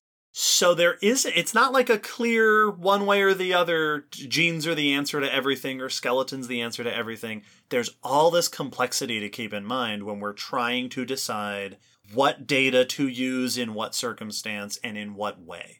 This is also an area that is very prone to biases. Biologists tend to side with the molecular findings. Paleontologists tend to side with the morphological studies Yes. because that's all paleontologists have is skeletal r- remains typically So that's what we use for all of our studies, while biologists can use the DNA of most of the things they're studying because they're still alive. Yes. And this is another thing that has come up in the past. When it comes to paleontology specifically, we're dealing with fossils where you can't get DNA. Yeah, we don't have the option option of doing molecular phylogeny with them. Right. Most of the time, there's no DNA to do. So it's modern biologists using DNA to try to look back in time and paleontologists using an incomplete data set from back in time to try to figure out the shape of the tree. And there is often clashing. Yeah.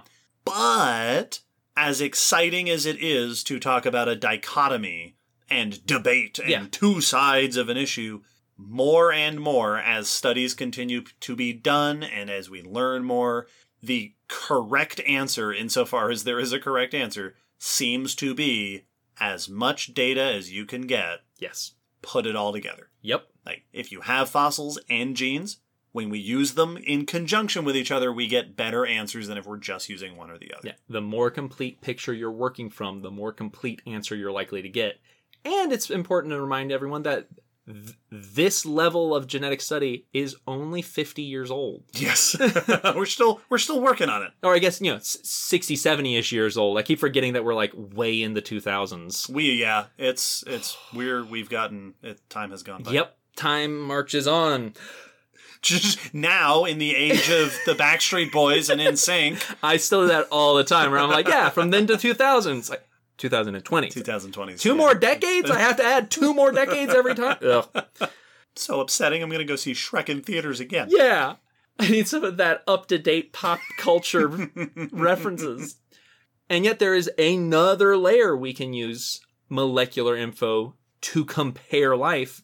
The comparison tells us how different genomes are. The phylogenetics tells us who's related to who or who's more closely related to who. But if we want to know when they split apart, when did you diverge? How long has it been since you were of one common ancestor? Right. What? How long ago was the common ancestor of humans and chimps, or whatever your organisms are? This is where molecular clocks come in. This is probably the section I'm most excited for because we've mentioned molecular clocks so many times. Yes. And we've always given a, a really brief description so that you know we can we can have that clarification our listeners uh, so that people can understand enough of what we're talking about to make sense of the important info of like based off molecular clocks which is using genetic information and change over time to estimate when that split happened Mhm. these two lineages split this long like Right. And then we got to continue talking about ichthyosaurs yes, or whatever. like we're we mentioned it just to explain how we have this idea but the important is it happened 200 million years ago or Right. whatever I guess this wouldn't have come up in the ichthyosaurs episode. That was a bad example. yeah no but Crabs. crabs exactly Sure. But this this is something that is so important to paleontology especially because this is how we can use modern genetics of living lineages to figure out their ancestry and sync it up with our fossil record. Yes. This is just a, a- a critical foundational way genetic knowledge has reshaped paleontology as a science. And now we can finally actually explain it. like I'm so I'm so happy. So, the molecular clock hypothesis is based off the premise that DNA and protein sequences evolve, change at a rate. That there is a fairly consistent rate that changes are happening to and within a genome. Of course, it's not going to be completely constant, but talking on an evolutionary scale, you know, millions of years, fairly constant, that the changes are happening at a certain number every typically million years is the unit we look at. Which means that if we compare two species and how different they are from one another, and then if we know the rate at which changes should have been happening to each of these species, we can count backwards and say, well, you are this many units different from this other species, or this percentage different from this other species. So, if we take that percent difference or that number of genes or, or nucleotide differences and count back at the rate at which you should have been developing that difference, we should reach a point where you would no longer be different, and that should be where your common ancestor roughly should be in time. Now, this rate is often referred to as the mutation rate, and it is focused on neutral mutations. So, not focusing on the ones that are giving benefits, because those will be selected for, so they are going to accrue and occupy within the genome at a different rate, because they're good. They're increasing the survival of that species. And not looking at the, what are often called deleterious mutations, which are hurting the organism somehow. Which are going to be weeded out. Yes, those are going to last very short amounts of time because those individuals don't make it. This is looking at the neutral mutations, the ones that probably aren't going to be selected for or against. They're not doing anything to the functioning of the genome, to the fitness of the genome. They're just there now, but they are still increasing the difference from the ancestral genome. It still changes, so we can measure that if you get a neutral mutation and it doesn't get repaired, you know, by your your proteins, then it will eventually just spread among the population. You will just have that new code that's not doing anything, but it will be present in that species. We call this accruing of neutral mutations the substitution rate. And if the mutation rate, the amount of mutations happening to the genome of that species, is consistent via replication errors and mutagens outside sources mutating the genes, if that is happening at a consistent rate, which this hypothesis is based off the idea that it should be, that neither of those should be fluctuating so wildly as for there not to be an overall consistent rate, then the substitution rate should roughly be consistent. And the old idea kind of held that we're all dealing with the same DNA, so that should be true for life. Uh, this was called the strict model of the molecular clock.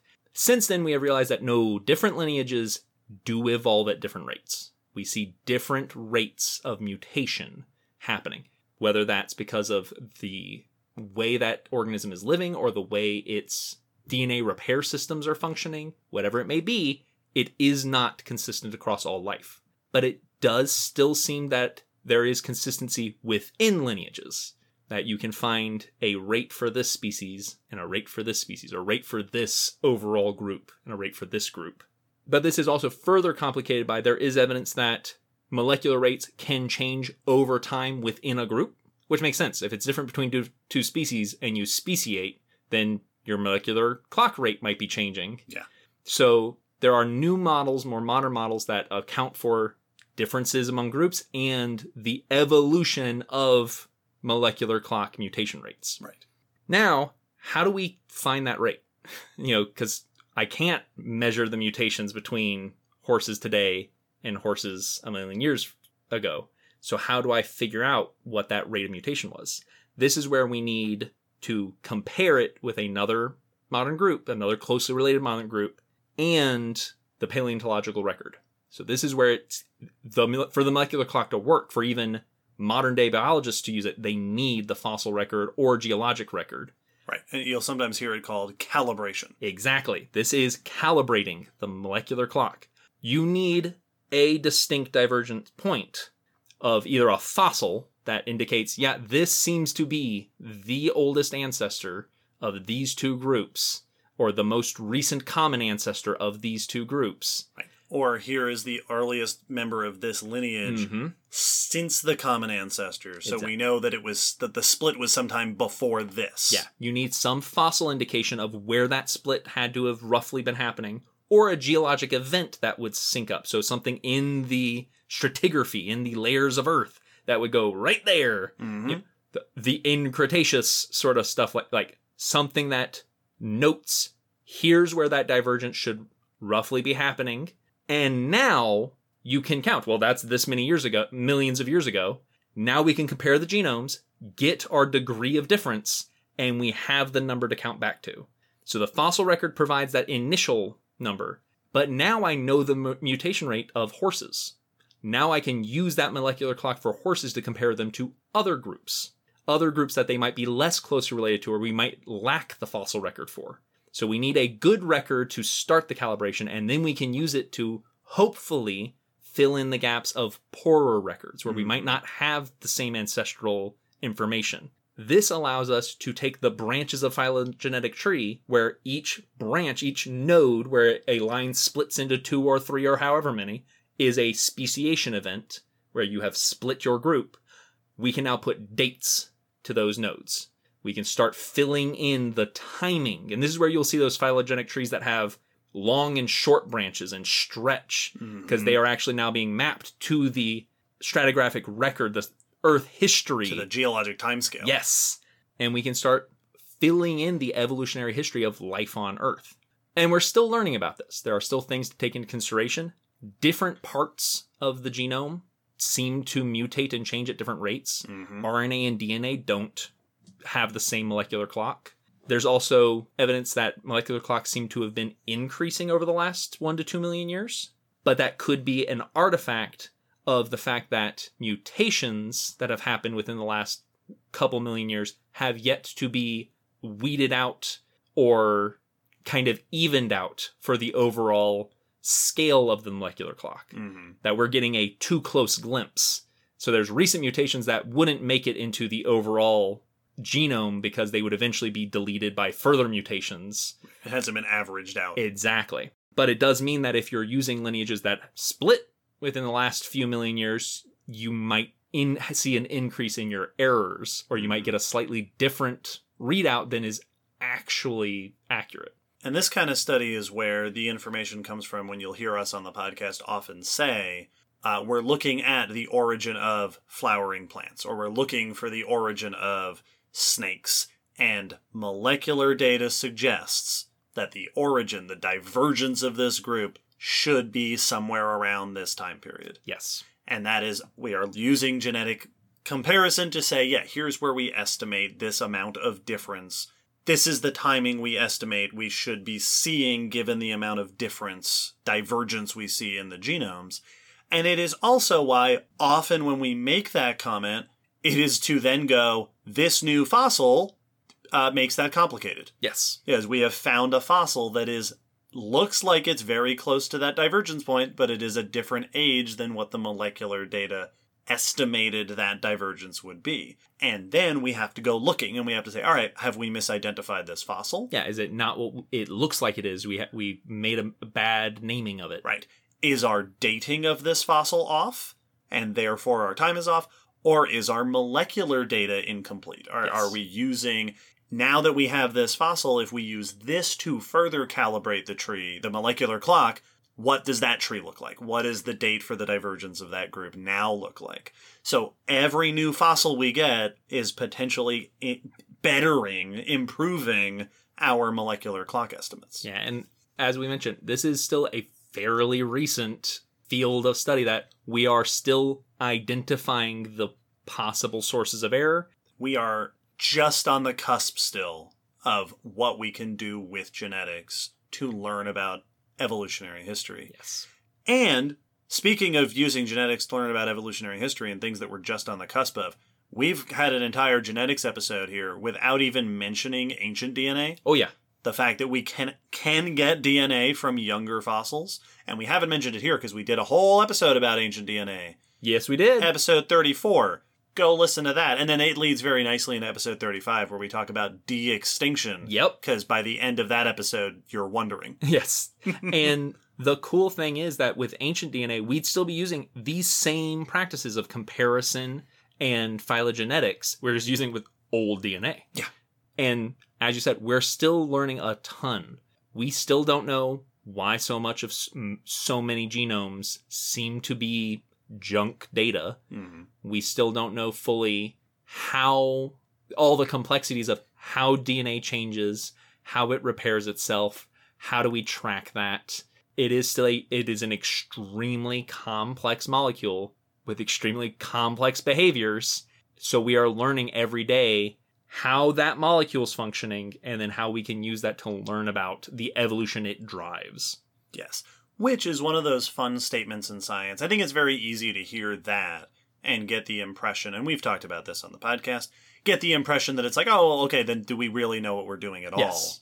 all? Is all of this going to be different five years from now? And the answer is no, probably not. Probably Like, not. a lot of work has gone into this. We have a very good understanding of DNA, But what it does mean is that there is a lot more refinement to be had. Yes. That the places where we are still uncertain, where we do still run into error and, and, and uncertainties and in inexact imprecision are going to get better and better and more and more precise. And those those foggy areas are going to continue to clear and when they do, we're going to learn some really crucial important things. Yes. We're learning as we go. We still know a ton, but there's still a ton for us to learn. And with that, we can wrap up this discussion of genetics. Uh, this is a big topic. I'm sure there's a ton we didn't mention that might have been expected. We did not go into a ton about how DNA actually physically functions. Mhm. We didn't go into a lot about the evolution of it. That is a, that can be a whole nother discussion. If you want to hear that, let us know. We'll do it in another episode. Absolutely.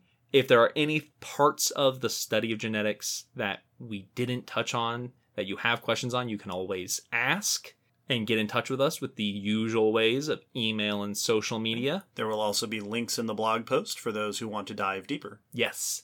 But to wrap up the episode, and speaking of asking us questions, our last section is our patron question. One of the other benefits that patrons get at certain levels is to ask us a question that we will answer on episode. And this time we have a question that's quite fitting for this episode. What's our question, David? Yeah, this is a genetics question.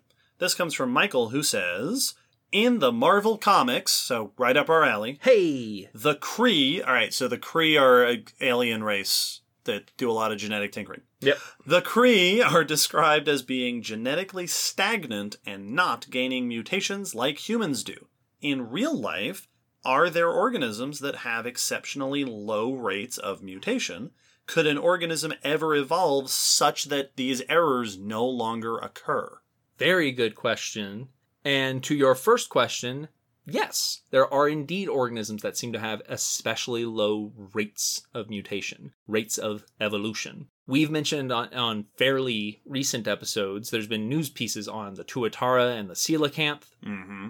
both which have been noted that they do not seem to accrue mutations and changes as quickly. Mm-hmm. They are still mutating and evolving and changing, but it is notably slower than what we typically averagely expect. There was also a study that noted paramecia that seemed to be able to go thousands of generations with basically no error in their DNA replication. Weird. Yeah. I couldn't find a mechanism explanation of like how they're achieving that Mhm. but that there are organisms that seem to just be able to avoid it. So yes, maybe there are there is a way to evolve effectively no transitional translational error in your DNA. I don't know how they Right. evolved that. Aliens. Yeah, right. I don't so that I couldn't find any mention of what it might be causing that to them to avoid errors.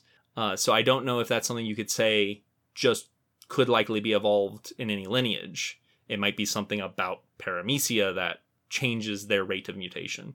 So yeah, So yeah, at the very least, there are l- slower and faster rates of mutation, if not very commonly no rate of mutation. yeah. And if it was said that the Kree just don't mutate as quickly as us, then yeah, that's perfectly possible. Totally reasonable. There's there's a bunch of reasons that could happen, and we see it happen in lots of life here. Also, lack of mutation does not mean stagnant evolution. There was an example of some uh, archaea bacteria that, in a study where they were introduced to more acidic waters, these were sulfur-eating bacteria from the Yellowstone Springs. They raised the acidity in the environments they were in, and three strains exhibited a new resistance to the acid. Two of which did it by mutation, one of which did it through epigenetics, hmm where the activations and the functioning of the DNA was switched without changing the code. Right. The structure of the DNA doesn't change, but the behavior of the DNA changes. Yes, and epigenetical changes can be passed on to offspring. So, if the Kree had epigenetics that allowed for stuff like this, they could still be evolving and adapting to scenarios. Even if their genome is not changing very much. Exactly. a fascinating. Someday we'll have a whole long-winded discussion about genetics in fiction. Oh yeah. Well, because ever since genetics became a thing, uh, and, and the structure of DNA became known, and the mechanism of DNA became known, science fiction writers have had a field day. yep. just going nuts with all sorts of ideas about how can we sci-fi up genetics. Yes. Cool question. Absolutely. Uh, I had fun looking that stuff up. And with that, finally, we can wrap up our episode. Stop talking about genetics for now. For now. For now. But if you want to hear more, we'll talk more about it in a different episode. Happily, happily. Reach out to us with the social medias and the emails and all of the things you can find down in the episode description. Yes. Thank you to those who requested this episode. Thank you to our new patrons who have signed up to support us. Thank you to everyone who said hi to us at DragonCon, which I am assuming will have happened. Oh, yeah. No, it's going to be real sad if we get to the next episode and go, hey, we're going to have to take back that thank you. Uh, no one came and said hi to us at DragonCon. Keep your ears out in October for Spooky. It's going to be a good one. It's going to be a lot of fun. Check out the blog post associated with this episode. You can find the link in the description of the episode. Also, Discord and donations and Patreon and all sorts of other ways to interact with us and our community Yes. And we release episodes every fortnight. without fail. Without fail so far. So far, fingers crossed. Uh, our our uh, release rate is consistent. You could absolutely molecular clock our episode numbers back You, you'll, yeah, Yep. absolutely. You So- could figure out the first day that the podcast came out. 100%. So there you go. You can calibrate our podcast. uh, not for our bonus episodes, though. That is an inconsistent. no Right. way. Maybe we'll have more bonus episodes coming up soon. Yeah. sporadically. Eh, Can anyone tell us what our average. I could. Yep. I got the numbers. Is it a consistent rate? Can you molecular clock the bonus episodes? All right, everybody. Thanks for tuning in. Bye. Bye.